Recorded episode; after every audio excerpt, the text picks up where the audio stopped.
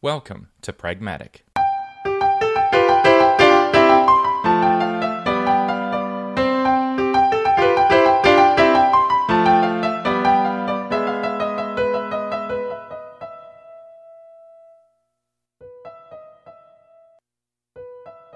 Pragmatic is a weekly discussion show contemplating the practical application of technology. Exploring the real world trade offs, we look at how great ideas are transformed into products and services that can change our lives. Nothing is as simple as it seems. This episode is sponsored by Audible. Visit audiblepodcast.com slash pragmatic for a free audiobook download. And uh, this episode is also sponsored by Many Tricks, uh, makers of helpful apps for the Mac, a long-time sponsor of the show. Thanks again to them. Uh, visit Manytricks, all one word, com slash pragmatic for more information about their apps Butler, Keymo, Leech, Desktop Curtain, TimeSync, Usher, Moom, Name Mangler, and Witch.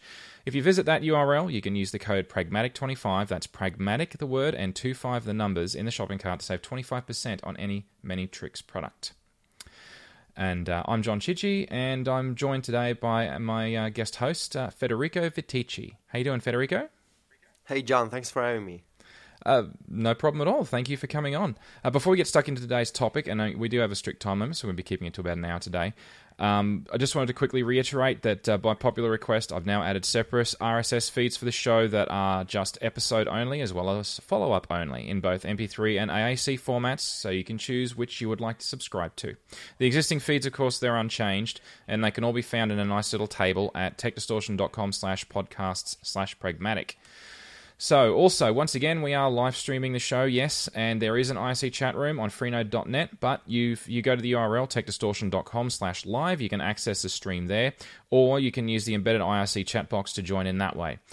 Uh, we also have a Q&A segment after every show, so during the course of the show in the chat room, if you have any questions, please feel free to pose those questions with apostrophe QA, and we will try to address them at the end. So right now I do have a basic showbot. You can also have title suggestions, and you can vote afterwards. And yes, it's using Casey Liss's uh, a, um, uh, accidental bot, or rather a fork of it. So thank you, Casey.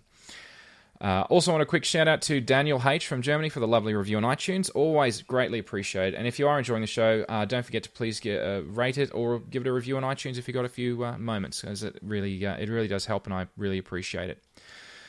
So, today is potentially going to be a heavy topic. It's something that um, has affected my life and has also affected um, Federico's. So uh, today we're going to talk about uh, the C word, uh, and that would be cancer.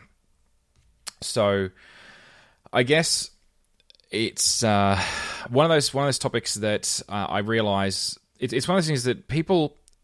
I've I've heard the expression that someone knows everybody knows somebody who's been affected by cancer in their lives. And I wanted to talk about this because it's people don't talk about this, you know, and it's it's so common and it's such a it's it's a big deal and uh, this is not a medical podcast. Okay, I'm not a doctor. I I know this, and that's fine. Uh, and no, no, no, you, Federico. Right? I'm, I'm, I'm assuming you're not a doctor, are you? No, I'm not. No, no. So we're not medical practitioners of any kind, okay? But we both have vested interest in this subject. Mine is from only second and third hand experience, but Federico's is from first hand experience. So that's one of the reasons I wanted to get you on the show to talk about it because you can talk about it from first hand experience. So thank you for agreeing to come on to talk about it. I know it, it yeah, sure. Get... I'm a, mm. I am a, extremely comfortable talking about this. I really have no problem. I mean, because I used to, you know, like you said, um, it used to be kind of weird, you know, to talk about cancer before. Yeah. But now it's like talking about a vacation for me. It's it's just another experience. So no problem at all. Fantastic. Oh, that's great. So.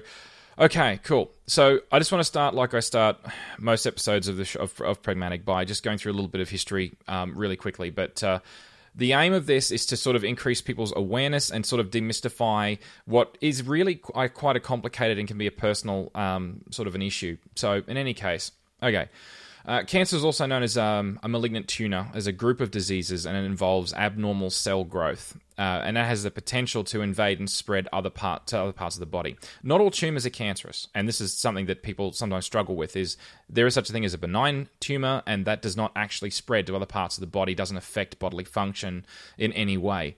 So Uh, possible signs and symptoms uh, include uh, a new lump where there wasn't one before, abnormal bleeding, prolonged coughs, unexplained weight loss, you know, all sorts of things like that. There's, there's, there's a multitude of potential symptoms. But those symptoms alone don't indicate that you necessarily have cancer or, um, you know, because they could occur to all sorts of other, other issues. So there's over 100 different known cancers that affect humans. And traditionally it was actually sometimes referred to as the wasting disease because um, you know, in its in its latter stages it tends to people tend to lose their appetite and they get very very skinny and very yeah, yeah it's it's not pretty. So and the earliest known descriptions of cancer actually appeared on uh, papyrus. Uh, written they think around about 1600 BC and they were believed to have been sourced from uh, from medical stories going back as far as 2500 BC. So certainly not a new thing.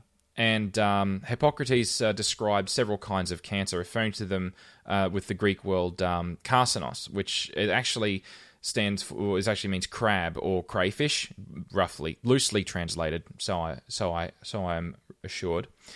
Uh, and that comes from the appearance of the cut in the surface of a solid malignant tumor, with the veins sort of stretched on all sides, um, like an animal, like a crab, has its feet, if that makes any sense. Crab feet, you know, I guess. They're feet. Anyway, not a biologist either. Sorry, engineer. anyway, so um, the, the treatment back then was based on humor theory, which I'll admit I had not heard of until I just brushed up on this one. Um, the theory of four bodily fluids. okay, here we. I'm sorry. I got. I've got to throw this in because I read this. and I'm like, I've got to talk about this.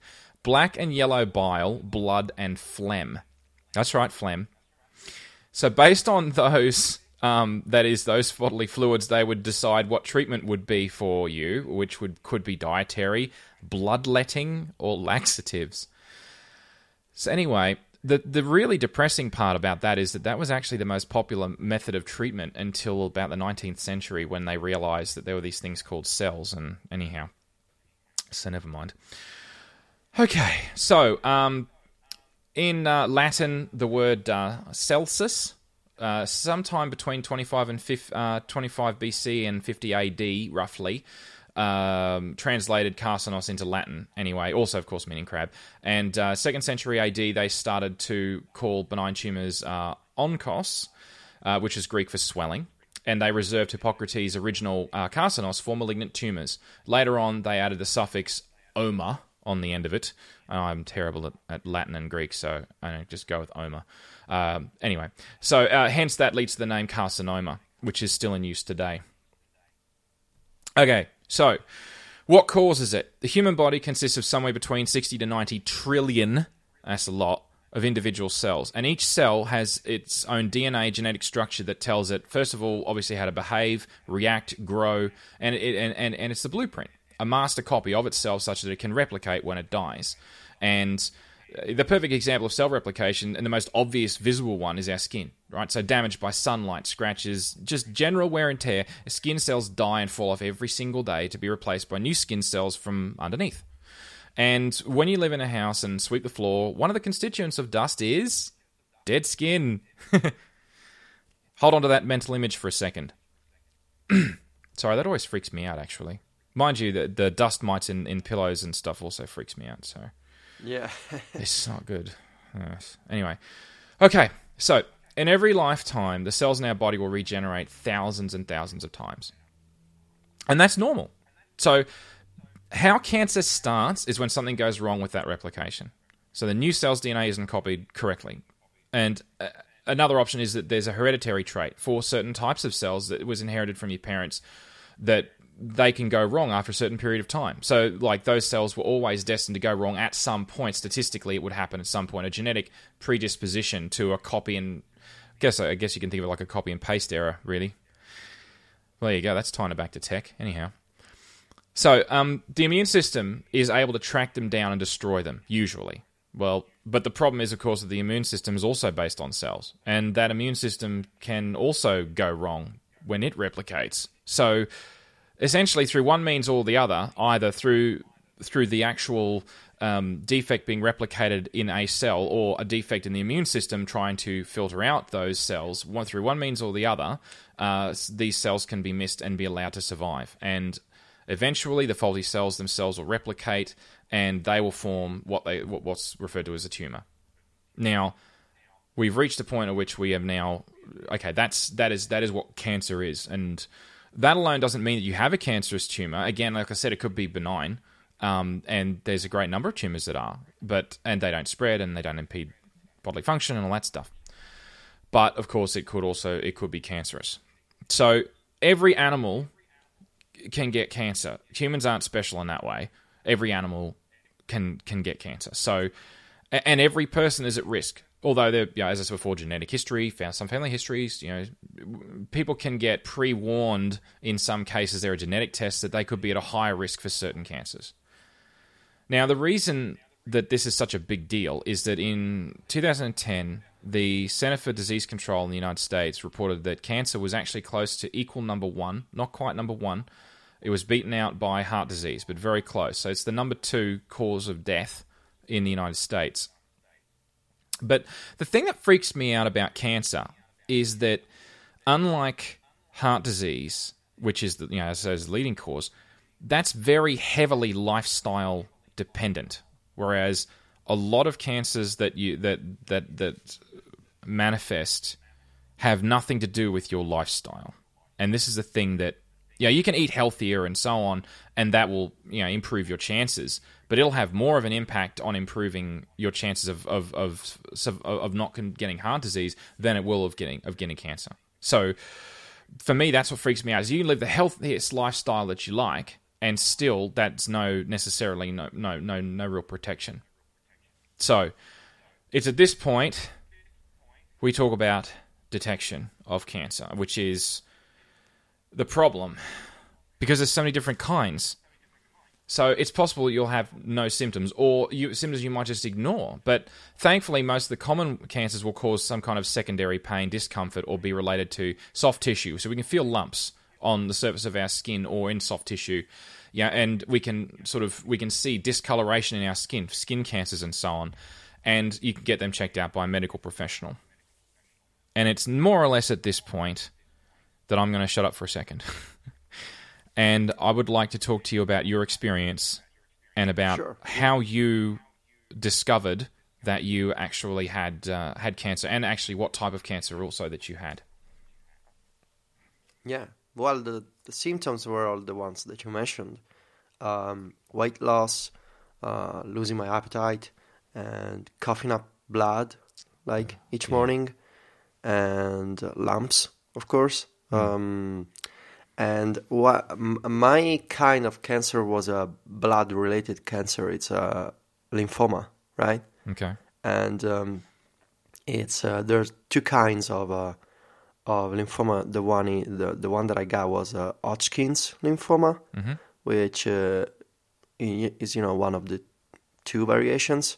And um, this one caused basically like uh, late night uh, fevers just randomly, and my my skin was very itchy, okay. just for no reason. So basically, uh, I lost um, around twenty kilograms, which in pounds. Wow. Uh, yeah, I don't know how many pounds is uh, that. Two, 2.2 pounds per kilo, so that would be um, 40, 44. Yeah, yeah, it was a lot. It was, and it was super strange for me. Mm. And the signal was that uh, basically the blood. Um, initially, I thought that maybe it's because you know I was a smoker back then, and so I quit smoking, and I thought that that was the reason. And but the blood, you know, didn't stop. So uh, each morning I would just you know uh, cough a lot, and and you know there there was blood and uh, so after after a while, and in fact, I, I, could I should have at least I think uh, I should have you know um, talked to a doctor you know earlier. Mm-hmm. And uh, when I decided that, when I realized that I reached the point that something was you know off, was too strange, you know, the weight loss and and I was feeling weak, and sometimes um, I you know I I I felt like um like I was not really there mentally. Yep. Like I, I I could lose focus and just wander, you know, and just completely you know black out everything else.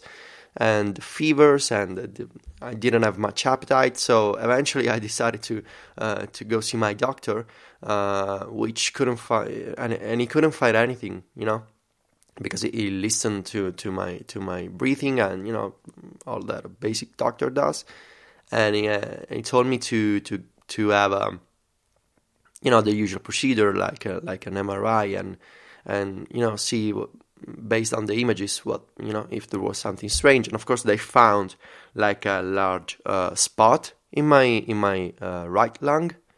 And so after uh, you know um, uh, a week in the hospital for the you know the various uh, procedures to to diagnose what exactly what the cause was. Uh, basically it was a this lymphoma that caused like um, basically like a, like a it, it the, the problem with the blood is that the bad cells uh, cause like um, like a I would say basically like a little cut in my in my lung tissue. And this cut were uh, basically a lot of cells accumulated in there and they were basically producing a mixture of uh, fluid and blood. So from the images you could see this large spot. And but the main problem was not necessarily just in the lung. It was in the all my you know uh, blood system basically. And that's the problem with the lymphoma is that you, you cannot treat an area specifically. You could i couldn't have a procedure to just you know fix my my lung because the problem was was in the blood. So i needed to start um, basically i was stage 4 which was uh, which was the highest stage for, for that kind of cancer, and uh, and th- that's you know why I, I said that I probably I should have you know go, I should have gone to a doctor uh, a few months earlier, and uh, but, you know mm, initially of course you know it was a lo- uh, roller coaster of you know emotions with my parents and my girlfriend and uh, my friends, and but I but I learned I guess quickly to understand that when a doctor tells you um, when an oncologist tells you uh, look it's it's serious but we can fix it you you gotta believe him you know Yeah. and so uh, when I and another another thing is that um, even though I I continued to have my you know all my symptoms after I was diagnosed officially, um, they appeared some somehow less you know less concerning in a way because I knew that which the what the problem was, so I just needed to fix it, and and I think that one of the hardest thing about you know uh, having cancer is not knowing what happens next. But the moment that I had a plan, right, and that I and that I had an oncologist that I that I could trust, and when she told me, look, we we it's gonna be hard and you're gonna you're gonna receive a lot of treatments and you're gonna and you're gonna be you know you're gonna be sick and you're gonna be uh, you're gonna be doing chemo and other stuff. Uh, but the moment that I that I that I knew what the plan was and that and that I saw that she was certain about the outcome, it became more I would say more comfortable and so I began to accept that I just needed to trust medicine and you know to just keep going Okay. and yeah so that was the the initial process uh, was in uh, early 2012 Okay. So, And, how, uh, how how old were you when you first had symptoms? I was 20 23 Wow. Okay. And uh, you Yeah. first saw a doctor how long after the first symptoms, roughly? five or six months Okay. yeah I I I should have really should have really gone earlier because uh, those months uh, allowed the you know the blood to to to, to basically cause that little uh, problem in my in my lung. And you know of course the uh, several months can uh, facilitate um, cell growth. And Yes. uh, so yeah I should I should have really gone earlier but you know thankfully it was uh, I was you know just the the last minute was uh, at least so far uh. Okay. it, it it worked anyway Okay. Well, well, okay. So, in your particular case, the detection was like you said, there's there were quite a few things that like you you listed Yeah. off. You know, that you had um, some discomfort, some well, blood, and coughing up blood. That's yeah, okay. That's generally considered bad. Uh, lumps and so on, and you know, feeling lethargic. You know, so no energy. Yes. and, and uh, space spacing out. I don't know what the technical medical word for spacing out is, but yeah, Yeah. yeah. I mean, uh, all yes. Yeah, and it's a it's a really strange feeling because I remember distinctly uh, one day I sat down on my computer and I I was looking at the screen and I panicked and I called my girlfriend because I I was seeing an article on MacStories that that I didn't write. Right, I was seeing words on the screen that I that I didn't publish. So I completely panicked and I called my girlfriend and, and I asked her, "What do you see on the screen?" I didn't publish this article, and she looked at the screen uh, and she said, "What are you talking about? There's the article you just published."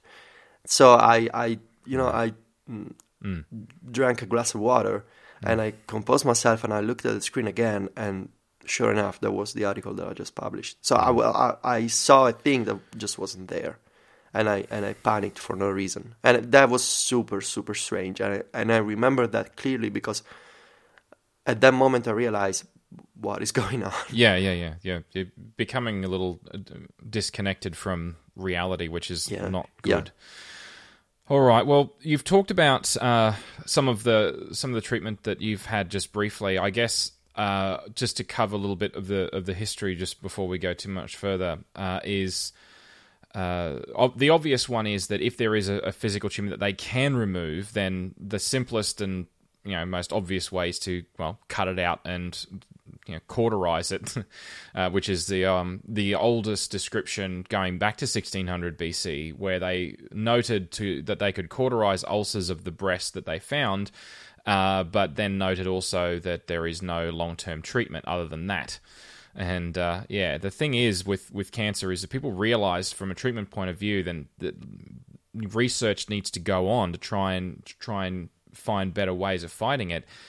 Since the early 70s, the US alone's invested over 200 billion dollars in research, and that's both you know public and private donations. But yeah, despite that effort, this is a this is a really tough nut to crack. This is a really difficult problem, and they've only really seen in the US at least a five percent decrease in their cancer death rate uh, from between 1950 to 2005, which is where the, the stats I got for from, which should illustrate that it's a difficult problem to solve. So, also with an aging population, and obviously um, that was not the case for you, being 23 at the time. Uh, greater than three out of five cancers are diagnosed in people aged 65 and over. However, as you know, in your case, obviously that was not the case. So it does just because you're younger does not mean you're exempt, and that's something that a lot of people need to get their head around. I think. So Yeah. So I just I just looked up the definition for the uh, lung involvement that I told you about. Basically, it's uh, in the adult um, kind of Hodgkin's lymphoma. It's called uh, lung parenchymal involvement with lymphoma. okay, So yeah, cool. yeah. There, wa- there, I'm I was sure there was a bunch of words that I couldn't remember. and sure enough, I just needed Google. Yeah, oh, that's you know, I, I know what, I know what you mean, and I um, it's the sort of thing that they rattle them off when you're sitting there. They rattle them off so fast, Yeah. and you're like, Yeah, and "Well, I- well, the uh, brother Foma Wadahama. Yeah.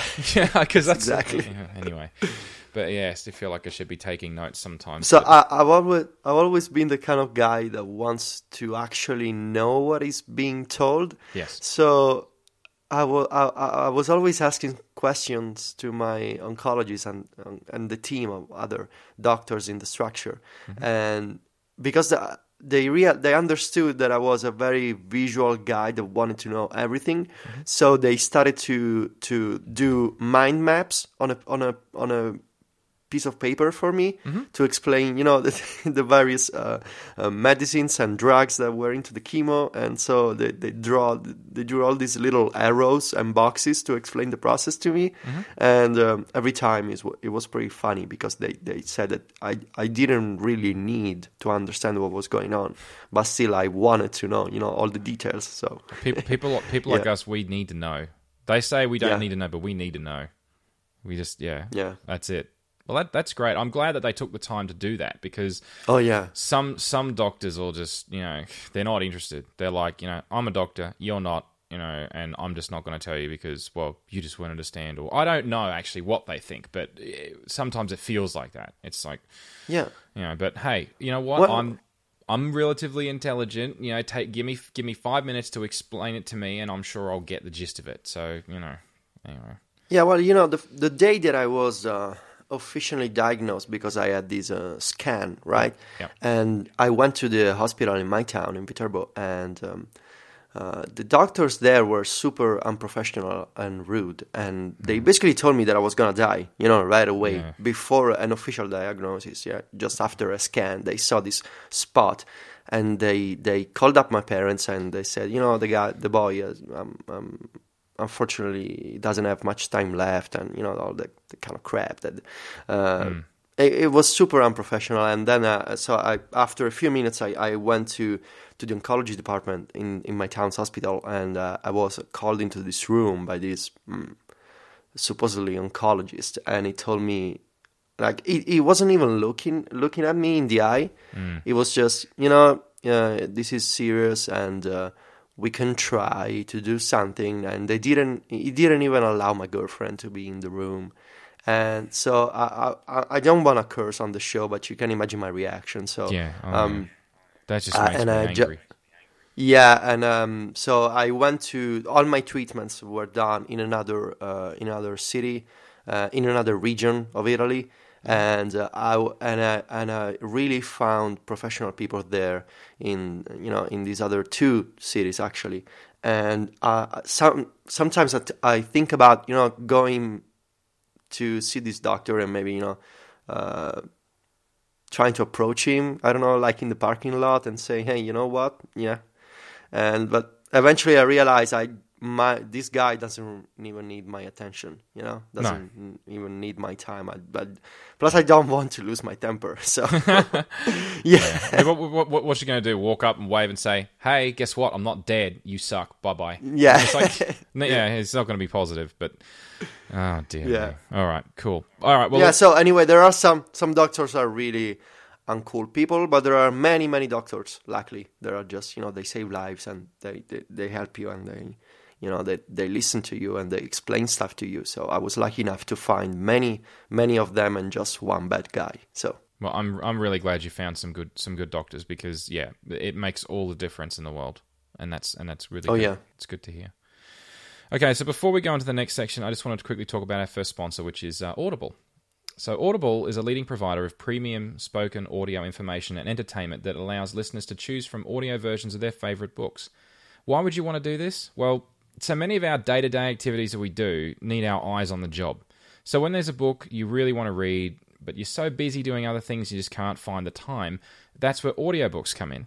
It's much easier to multitask when you're listening to music, a podcast, or an audiobook. Whether you're driving, doing housework, or yard work with Audible, you can still read your favorite book and not miss out. It's pretty cool.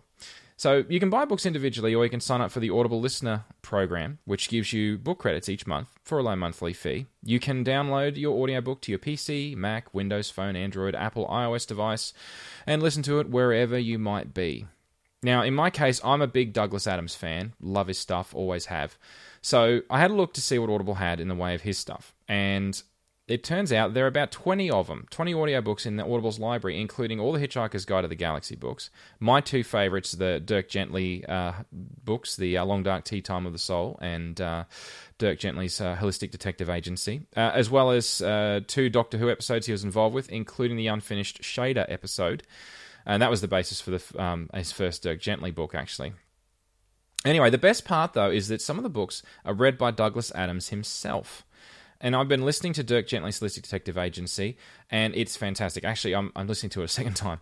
But if you're not into listening to the original author, because sometimes original authors may not necessarily do as good a reading of their own book as someone else. Sometimes they have books that are read, um, that are actually narrated by somebody else, and there's plenty of other options. For example, uh, Harry Enfield, if uh, reads Long Dark Tea Time as well.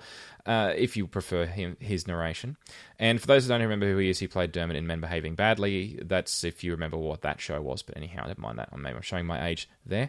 Anyway, Audible has books in business, classics, uh, fiction, history, romance, mysteries, thrillers, sci-fi, fantasy, self-development kids and young adult, and so many more to list. I think that'll do. So, yes, with over 150,000 titles and pretty much every genre, you're going to find what you're looking for. So right now you can get a free audiobook with a 30-day trial by signing up at uh, audiblepodcast.com slash pragmatic. Make sure you use that specific URL, audiblepodcast.com slash pragmatic for your free audiobook. So I'd like to personally thank Audible for sponsoring Pragmatic. So the next thing I wanted to talk about, we sort of started talking about it, was you know the, the treatment options, and the first and most obvious one is uh, you know finding the tumor and cutting it out. That only works for certain kinds of, of cancers, of course. But when they do do that, they'll also take a bit of the surrounding tissue and test it to see if there's any other cancerous cells in the surrounding tissue. Sometimes, if they find some in that surrounding area, they will have a follow up surgery to remove more tissue to make sure that they get it all, or at least get as much of it as possible sometimes uh, in certain cases in certain cancers they can actually test it quite quickly they can test that uh, that tissue around the, uh, the the tumor during well like when you're actually still in there in surgery under the general anesthetic and they can actually uh, that only works for you know certain cancers. It doesn't work for all of them. But and that requires a very fast test. Sometimes they have to put them they have to slice it up put it on slides microscope out and visually check for the cells a lot of the time. And sometimes it's not obvious. Other times they can use certain dyes and different different other techniques. It's different for every kind of cancer. So there's different methods of doing that but that obvi- that is the first step for most cancers that are you know obviously that form tumors.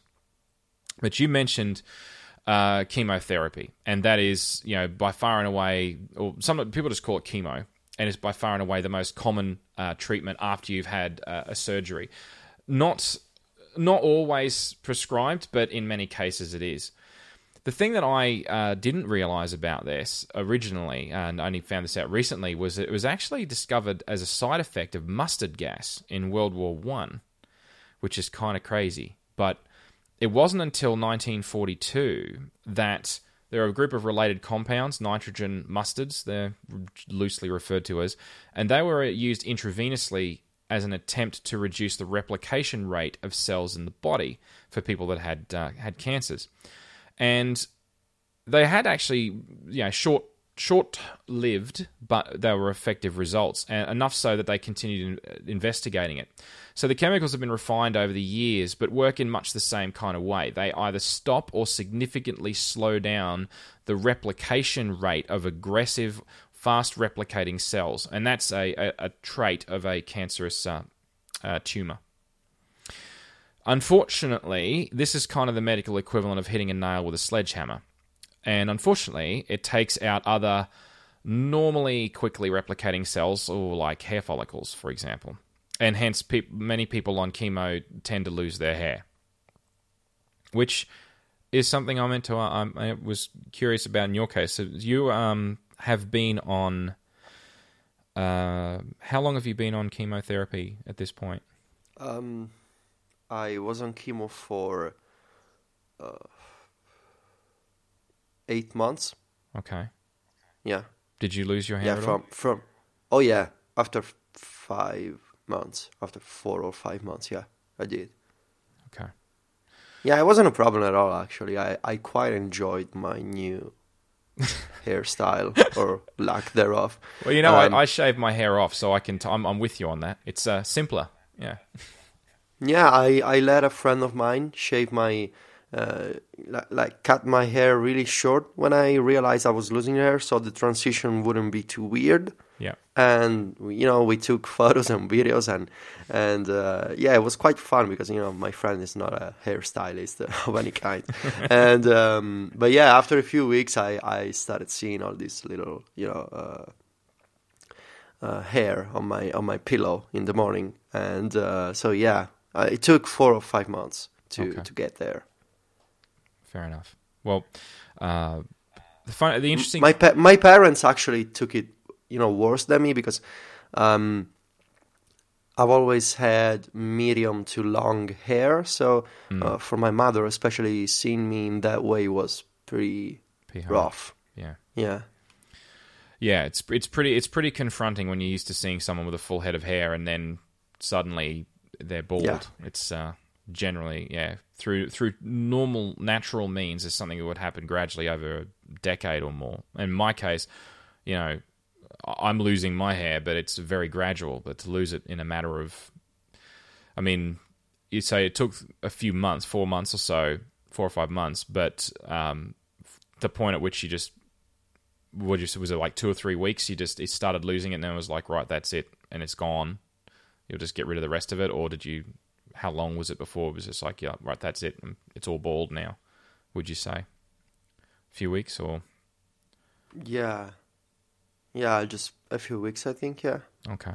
So yeah, that's Yeah. that's pretty shocking to, for people that are used to seeing a full head of hair. So, and that's the that's the problem with chemo. The, the interesting thing is that some people don't actually lose their hair, but it's it is very very common, and certainly um, in my my second hand um, second uh, second hand experience, um, yeah, my my relatives lost their hair. So anyway, so chemo drugs are actually referred to as um, cytotoxic, and they're essentially poison, right?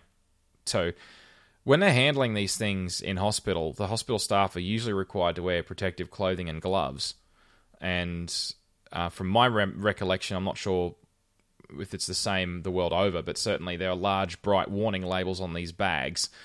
You know, caution, warning. You know, this is not stuff that you. Uh, y- yeah. Yeah, the, the the doctors and and hospital staff they don't always wear protection. Right. Uh, at least at least in my experience, you you know they don't always wear like protective gloves and that kind of stuff. It just only when they need to.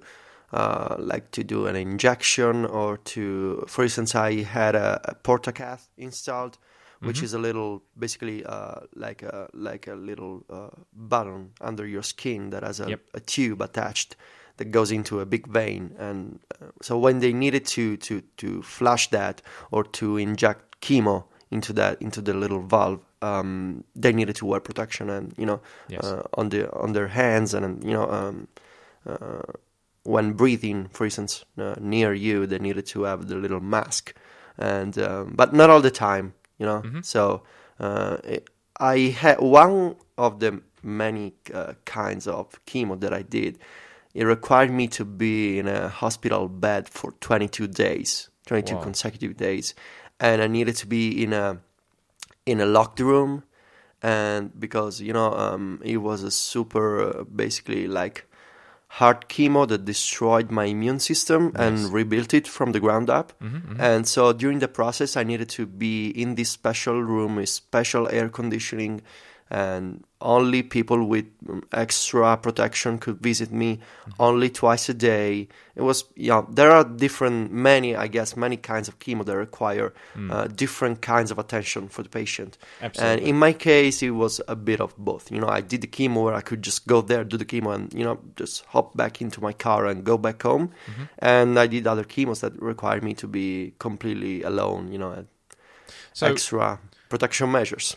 Absolutely. Uh, When you were in there for 22 days, um, were you allowed an iPad? Yeah, Woo! yeah. It was uh, my, my the doc the, the doctors and staff needed to uh, basically wash it with a special um, fluid before. Yep, yep. and it was like a like some kind of you know to remove uh, bacteria bacteria and other and other stuff so they they they cleaned all my devices my phone my ipad and uh, i had a, a nintendo ds i think and but yeah i was allowed to keep that Cool. So yeah i would have i would have gone crazy I, I was going to say I, that would not have been you know 22 days of isolation from yeah that would have been rough. Yeah. But you had the iPad, so were you, were you posting on MacStories during that 22 days? yes Oh, Yes, I was. man, that's awesome. yeah That's yeah there were there were days that i that i could barely move or you know i was constantly Hmm. uh, you know throwing up and and that kind of stuff and so those days i was just trying to survive basically uh, but the other days uh, before and after the chemo um, yeah i just needed to to you know to pass the time so i did a bit of email uh, uh, I actually think I was writing Python scripts at one point.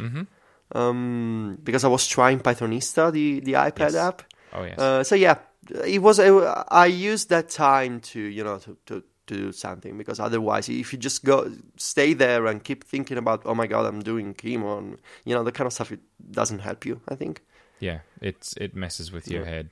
You too much time to think. Yeah, best. Yeah, Yeah. I to, yeah. I think I think that's great that you're able to do that because it. Yeah, having a creative outlet makes Oh, a yeah. big difference.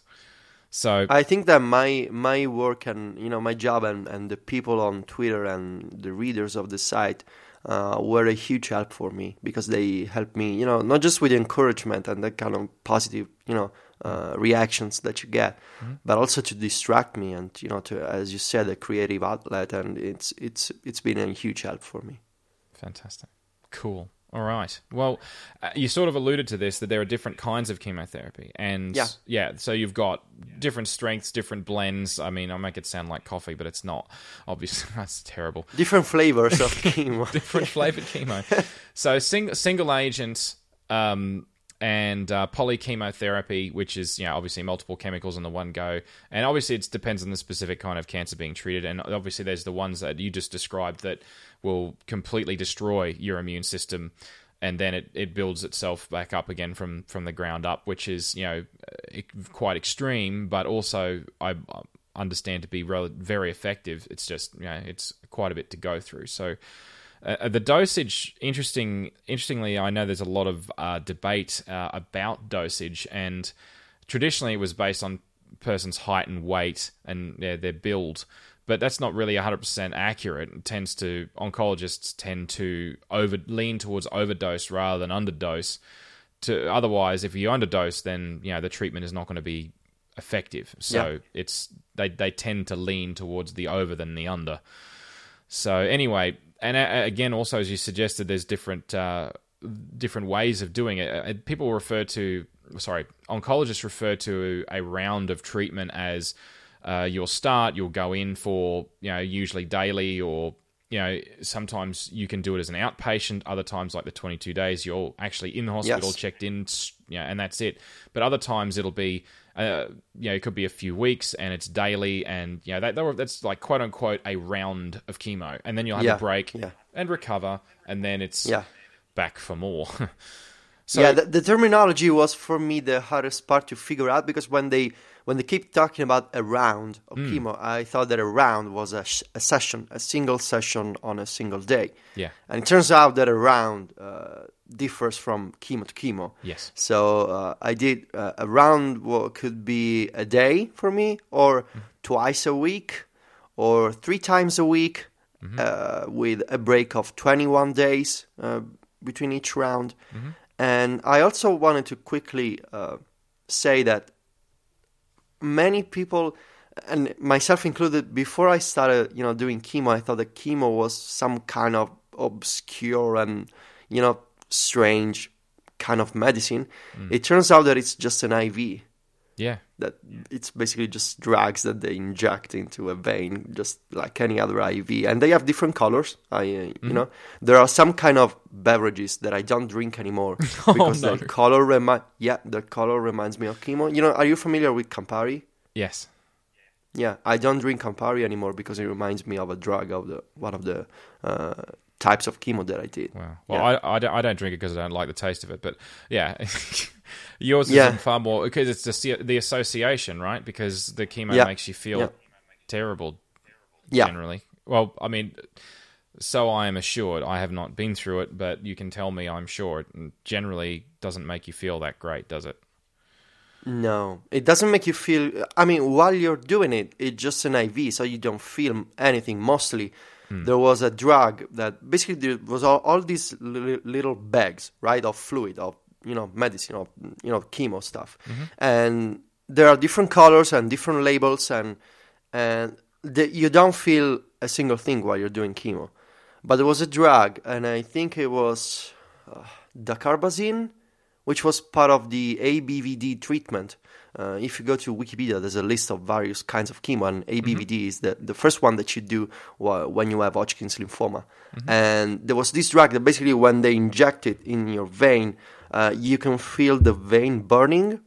because the drug is so strong it burns the uh, the tissue of the vein, and that's also the reason why I didn't have to. I, I didn't want to have a portacath installed right away in my in my upper chest.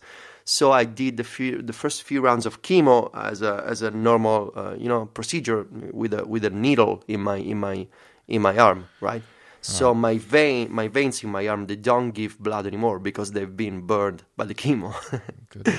So that's fun, yeah. Every time I need to do some some blood tests, um, they need to to to to you know to to find uh, small veins like in my in my wrist or in Yeah. my hand because Yep, the yep. ones in my arm are completely gone. Yeah. I mean, I mean, they do they do work. They just they don't give blood anymore. Yeah, I understand. Yeah. yeah. I, I, I, um, I had heard of that, but um, I'd never, uh, I, I didn't. Re- yeah, wow. Whew, okay. Well, m- moving on from chemo, let's talk about the other goodie, which is radiation therapy. Oh yeah, that's awesome. I love that. you you Yeah. loved radiation therapy. Yeah, because it. I mean, it's just like five minutes a day. Yeah. You don't feel a single thing, mm-hmm. and it's quite fun because the machinery is super cool. like there are there are there are literally there are there are lasers Mm-hmm. scanning like forming a grid into this room and you need to be aligned with grid mm-hmm. because there's this huge machinery that rotates around you mm-hmm. and that basically beams uh, protons and other kinds of light beams into your body and you don't feel anything. It's just five minutes and it's done Yes. and it's super effective really. And and the radiation is the, the, the it was for me the final step of my treatments. And it was the one that basically consolidated the cells in my right lung. And uh, now i have basically i have like a scar Yes. right in my in my right lung of tissue. And uh, it burned completely whatever was left for after the chemo. And yeah, yeah the radiation is is i'm sure now you, have a really solid explanation and history but Yeah. uh, in practice for me it was like just you know passing 30 minutes every day between you know going there and doing the radiation and yeah Wow. yeah, it's super cool the, the machinery was amazing yeah, you know, it, it sounds pretty cool. I um, uh, that's one of the one things I didn't actually physically witness was uh, was I, I was not going in with my relatives when they had their radiation therapy. Uh, chemo, yes. Radiation therapy, no. But uh, the yeah, so the idea of radiation therapy is, you know, you, you know, pretty much already said it, which is, you know, it uses a, um, a ionizing radiation such as a, a photon uh, source, and usually older older machinery typically used uh, cobalt, cesium. Uh, they they call them newer machines uh, LINAC machines, which are essentially a linear accelerator, and they accelerate um, uh, photons, and they actually will uh, pass through your body and you know disrupt the, the DNA. And well, by say disrupt the DNA, they'll destroy the DNA chain such that you they the cells simply will die. Uh, they can't replicate after that. So obviously, if you've got tumor cells, you're trying to get rid of them, and you know the chemo didn't get them. Well, this will get them, and it's not going to survive. So it destroys the DNA in the cells in the area. It's also a bit of a blunt instrument, but it's a, a lot less blunt than the chemo because it can be physically focused on a specific spot. And obviously, again, that only works in cases where you know the, cancer is a tumor in a specific spot, and which it was in your case, um, in where it had manifested in your lungs. And uh, the radiation's measured in grays and uh, ranges between 20 and 80 grays, depending upon the type of cancer being treated, whether it's uh, applied curatively or preventatively. And uh, yeah, so so there you go. That's radiation therapy, and uh, apparently it's a it's a very cool machine. So- Yeah, so yeah, and it's photons. You said not protons; it's photons. You're right because I remember there was a a little uh, like a little plate with a description of how the machinery the machine worked, Mm-hmm. Oh, and I was super fascinated by this machine. And I remember there was a I took a photo Mm. with my iPhone of the of the room, Mm-hmm.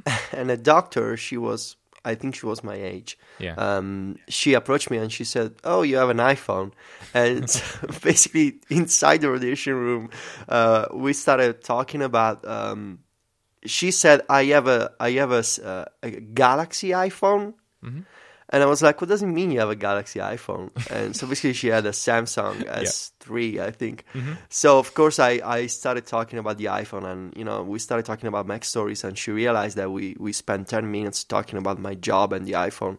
And I should have, you know, I was in my underwear because I needed That's great. so there were people because there are cameras, right, Yeah. looking at what's what's going on into the room. At one point, a doctor from the other room goes back in and said, "What are you guys doing? you need to do the like, need to do the radiation." We're just we're just it was- talking. It's we're just talking. We're just talking about the iPhone. Oh, that's brilliant. Oh dear. Cool. All right. Well then, uh, a little bit about um, some newer treatments then, and I guess the areas that are showing the most promise. Uh, specifically, are targeted therapies, uh, sometimes referred to as uh, molecularly targeted therapies or precision medicines. And Unlike chemo, which is a broad spectrum drug or set of drugs, it'll affect all the rapidly dividing cells in the body, cancerous and non cancerous alike, so good and bad. Targeted therapies are designed specifically to disrupt the division of a specific type of cancerous cells. Uh, as a result, obviously, they have to be specific and they tend to only work on a much smaller subset uh, of cancers. So, because they're very specific, they're a lot less common, they're more expensive to produce, and the the other so the flip side, of course, the reason you want to go down that road is because you're going to have a lot less side effects and you'll have a much faster recovery time. But the bottom line is that you know it's still experimental. There's hundreds of different kinds of of, of cancers, and there's they're still developing these. There, it's still a lot of them. There are a lot of cancer cells that can, cancer cells that cannot be treated this way yet. And they're doing a lot. That's where a lot of the research is going to try and create these. Uh, des- well, I guess for the want of a better word, a design a drug specifically targeting the problem rather than the uh, the sledgehammer solution. So that's sort of, as far as I'm aware, that's that that's where it's that's where it's heading. So anyway, yeah, I didn't I didn't do any of those. No. Um, It- I, I knew about this kind of new like techniques. Mm-hmm. I just had straight up old fashioned chemo and radiation. And most people the do. only yeah. The only the only new kind of thing that I did was uh, and that was I think the strangest part of the experience because the chemo and the radiation uh, after you learn how they work they're pretty much you know boring stuff. One is an iv the other is a is a machine. Yeah. uh, it was the the extra stuff that you do around those uh, you know uh, those treatments that that's the strange experience. Like i had to at one point i needed to uh, basically stimulate my my bone marrow to produce stem cells. Okay, and to do that you you buy this uh, little little like medicine that it's like a little tube uh, with some fluid in it and it costs like 5000 euros for just this little thing. And um, of course i didn't pay a single euro for this because you know in, in italy we get all for free. And i mean for free after taxes of course. You, you gotta pay your, your taxpay, taxpayer euros. But anyway uh, i didn't pay myself. So um, this this little thing you inject it into your muscles uh, anywhere on your body doesn't matter. And this fluid goes into your bones and it stimulates the bone to produce uh, stem cells. And so a few days pass you do this one once a day and basically you start feeling this crazy crazy crazy pain inside your bones because your bones are trying to put more stem cells than necessary into your blood. So you gotta resist for a couple of days with this insane pain that I was I was basically screaming all day, and you know I I wanted to I wanted to, I wanted to just you know I I I, I needed I, I was asking for morphine at one mm. point mm-hmm. because I just couldn't you know it was too much. very painful. Yeah. But you gotta resist, and when you stimulate the bone to, to, to produce all these cells that go into your, your blood, you go and and they basically they take your blood, they wash it with a machine, they isolate the, the cells from the you know the other uh, the plasma and the other parts of the blood, and in the other arm they give you your blood back. So you, you, you, you wash, you do this little washing proce- procedure. You isolate the cells, and then those cells they get frozen for a couple of months. And when I did the chemo that I told you about for 22 days, and they destroy your immune system, and they use those cells to help you rebuild it back up in just a week instead of uh, like three months. Yeah. So that was super strange. Uh, it was strange to do, you know, the stimulation.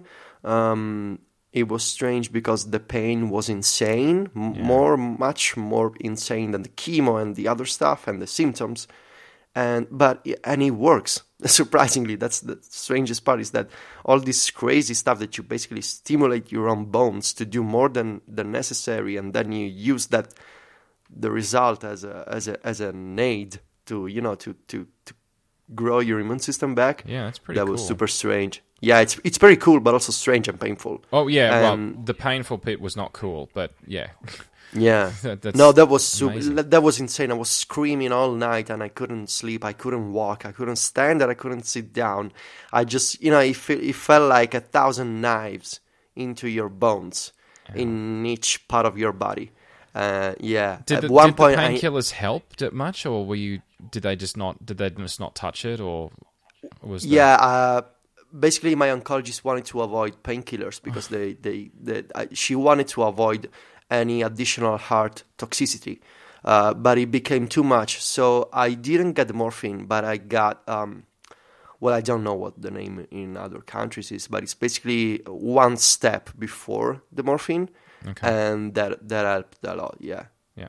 Okay. yeah. It was an injection, and uh, it took like two minutes, and then it was amazing. yeah. yeah, yeah, 'cause it's like a switch, uh, flicking a switch. So I, I, sorry, I just, I recently was in. I'm not suggesting this is of the same level of pain as we were describing, but I had uh, kidney stones, and uh, and uh, I was in quite a bit of pain. And uh, when they gave me the uh, the shot of morphine, it was it was like a, a switch being flicked in your brain from being in un, unbelievable agony to being able to sort of like look around the room and and actually have a conversation because you, just it's just incapable, and then suddenly it's it's fine.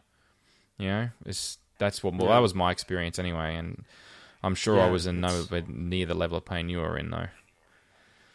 Yeah, this stuff this stuff is weird. Even even when you when you talk about it and you remember Mm. the experience. For me, like for in my experience, I think that describing the chemo because that's the, thing that most people are curious about, right? They they ask you, and sometimes they even you. Sometimes I feel like they want to ask me, but they're not asking me, so I just tell them. Because you can feel when somebody's interested in the so what is chemo like or what is radiation?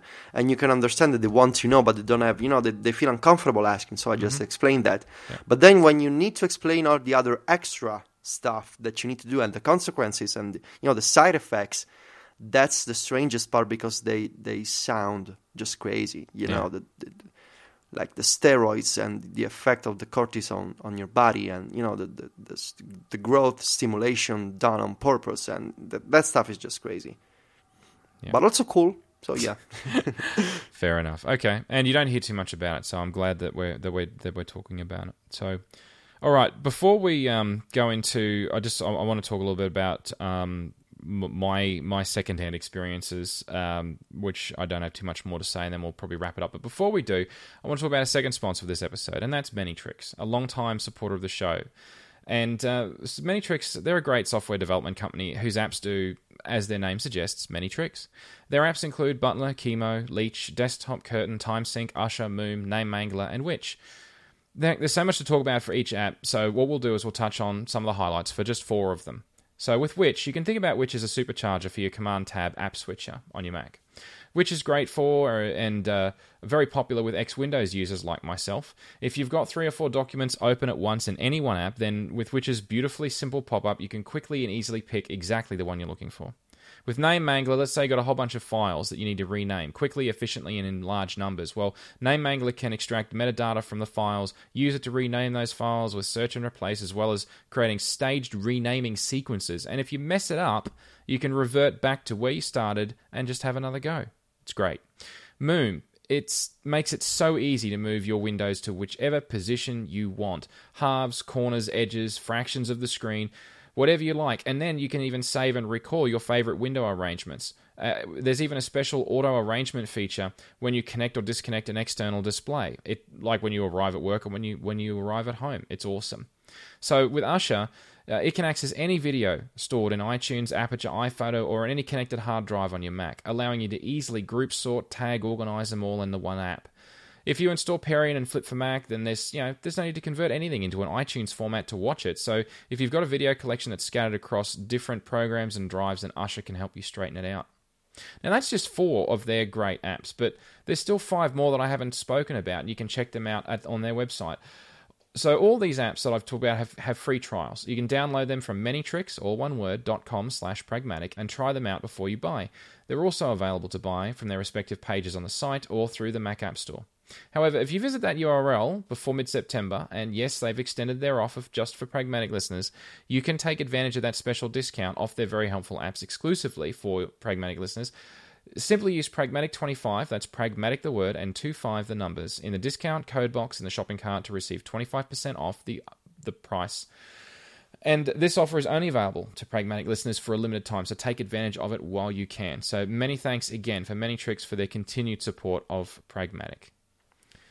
So, I haven't uh, talked about uh, one of the reasons that I wanted to cover this topic, and that is that um, in recent years in my life, um, I, my my some close family have been uh, affected by by cancer, and I don't want to go into too much detail, but I'll just touch on the the key points, and uh, I'll because everyone's experience with cancer is subtly different because there are so many different kinds of cancers. There are lots of common things that we've talked about, and that's and that's fine, but some of the specific details varied based on where the cancer was and you know how severe it was and how early they detected it and so on.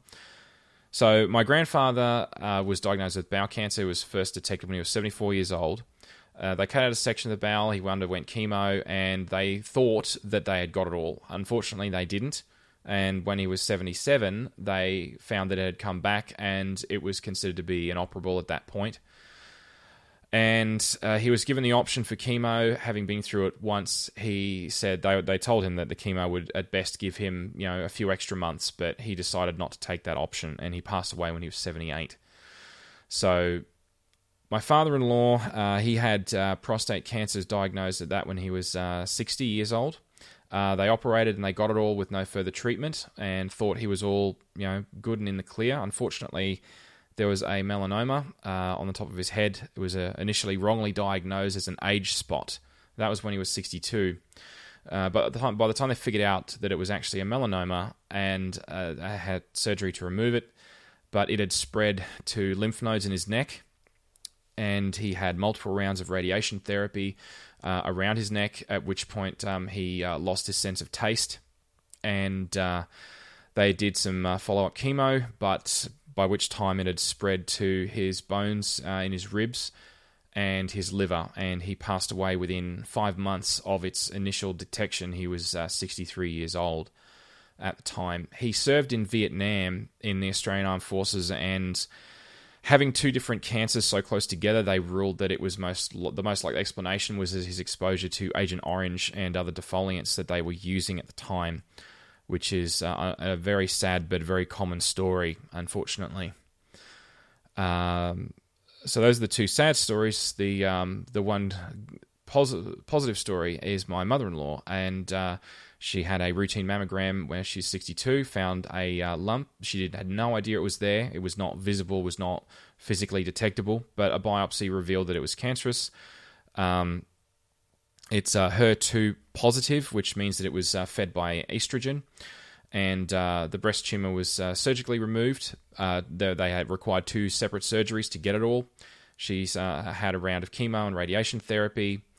And during that time, she was admitted to hospital twice with low blood, low blood count. But she's also on a, was on a new drug called uh, tamoxifen uh, which is specific to that kind of breast cancer that is um, fed by uh, estrogen. And she's now two years out from surgery with no further signs of any other issues. So, so far, so good. Keeping an eye on that one closely. So, that's sort of been my um, that's been my uh, uh, secondhand experience, at least.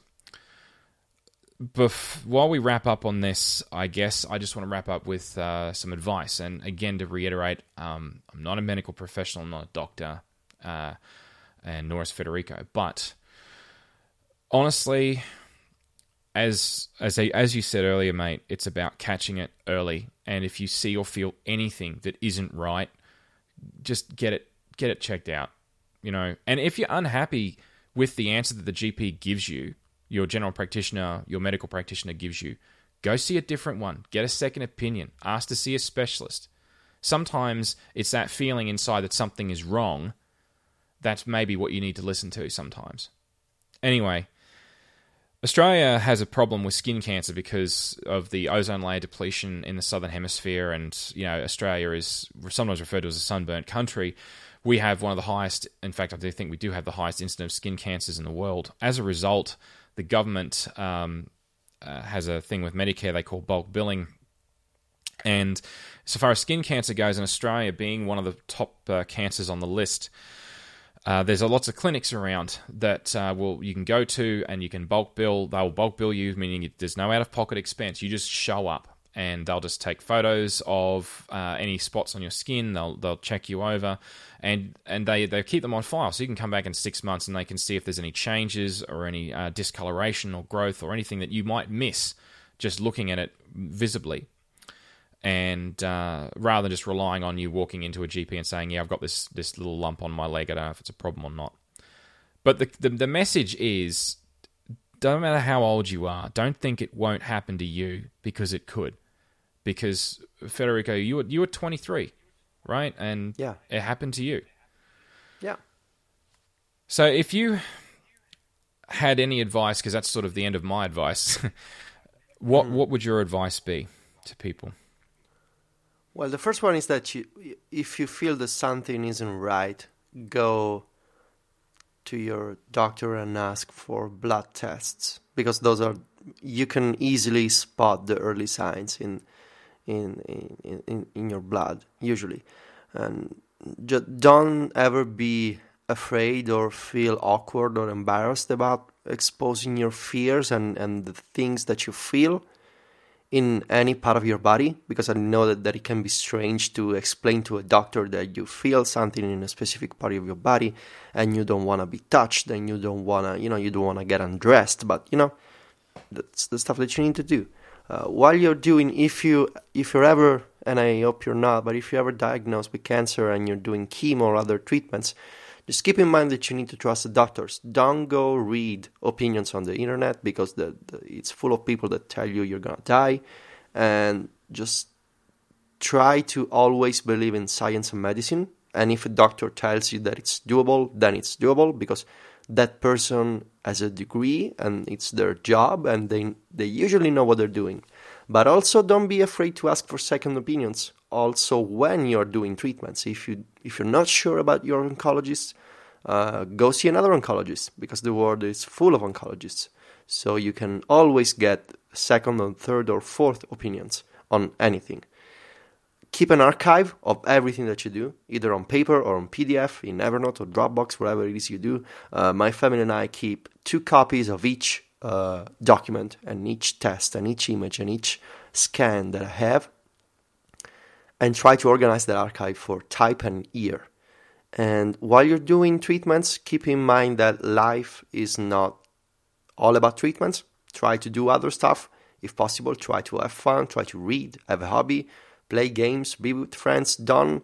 It's not a shame it, to be on chemo, to do radiation. Uh, you're not worse than anybody else, and it's a perfectly normal thing that happens to a lot of people. And it, you don't have to be ashamed for you know for being sick. It's not the kind of disease that you give to other people. It just happens to you, and there's no shame in it. And after that, just always try to be cautious, even after they tell you that you're you know, um, it worked. Uh, try to be cautious. Try to keep a log of your symptoms. If you ever feel anything, uh, tell it to your doctor right away. Don't think that it's stupid to call your oncologist because they don't want to hear from you. They want to always hear from you uh, because after all, there are people helping other people.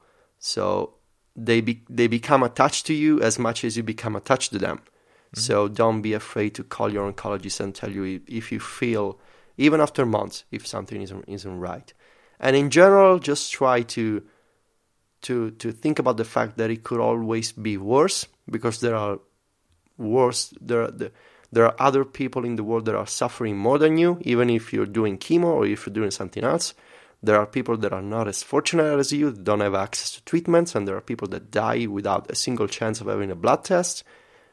And just try to, you know, to take it easy and, and try to understand that it's a lot of people do this and you gotta do it too. So just try to enjoy life in the process if possible and keep focused on, you know, I gotta do this and then I will get better. That that was my that was my general uh, policy, I guess. Cool. Well, that's. I think that's a good note to leave it on right there. And um, if you would, uh, if you'd like to talk more about this, um, you can reach me on Twitter at John Chidgey and uh, check out my writing at techdistortion.com. Uh, if you'd like to send any feedback, please use the feedback form on the website, and that's where you'll also find the show notes for this episode. Under podcasts, Pragmatic. Uh, you can follow Pragmatic Show on Twitter to see show announcements and other related materials. I'd like to thank uh, two sponsors for this uh, episode, uh, which is Audible, and uh, you can uh, visit this URL, audiblepodcast.com slash pragmatic for your free audiobook. I'd also like to personally thank uh, Manytricks for sponsoring the show. Uh, if you're looking for some Mac software that can do many tricks, remember to specifically visit this URL, uh, manytricks, all one word, dot com slash pragmatic for more information about their amazingly useful apps. And use the discount code pragmatic25. That's pragmatic, the word, and 25 the numbers for 25% off the total price of your order. Hurry, it's only for a limited time. Uh, I'd also like to uh, deeply thank my special guest host for today, um, Federico Viticci. And what is the best way for people to get in touch with you, Federico? Uh, they can find my writing on macstories.net or they can find me on Twitter as Viticci, that's V I T I C C I. I see you tweet this sometimes as a hashtag, and if there's anything you want to say to cancer, what would you say? Uh, I want to say f- cancer. cancer, exactly. Yeah. Thank you so much for coming on, mate. I really appreciate it. Thank you. Thank you. I really appreciate it too.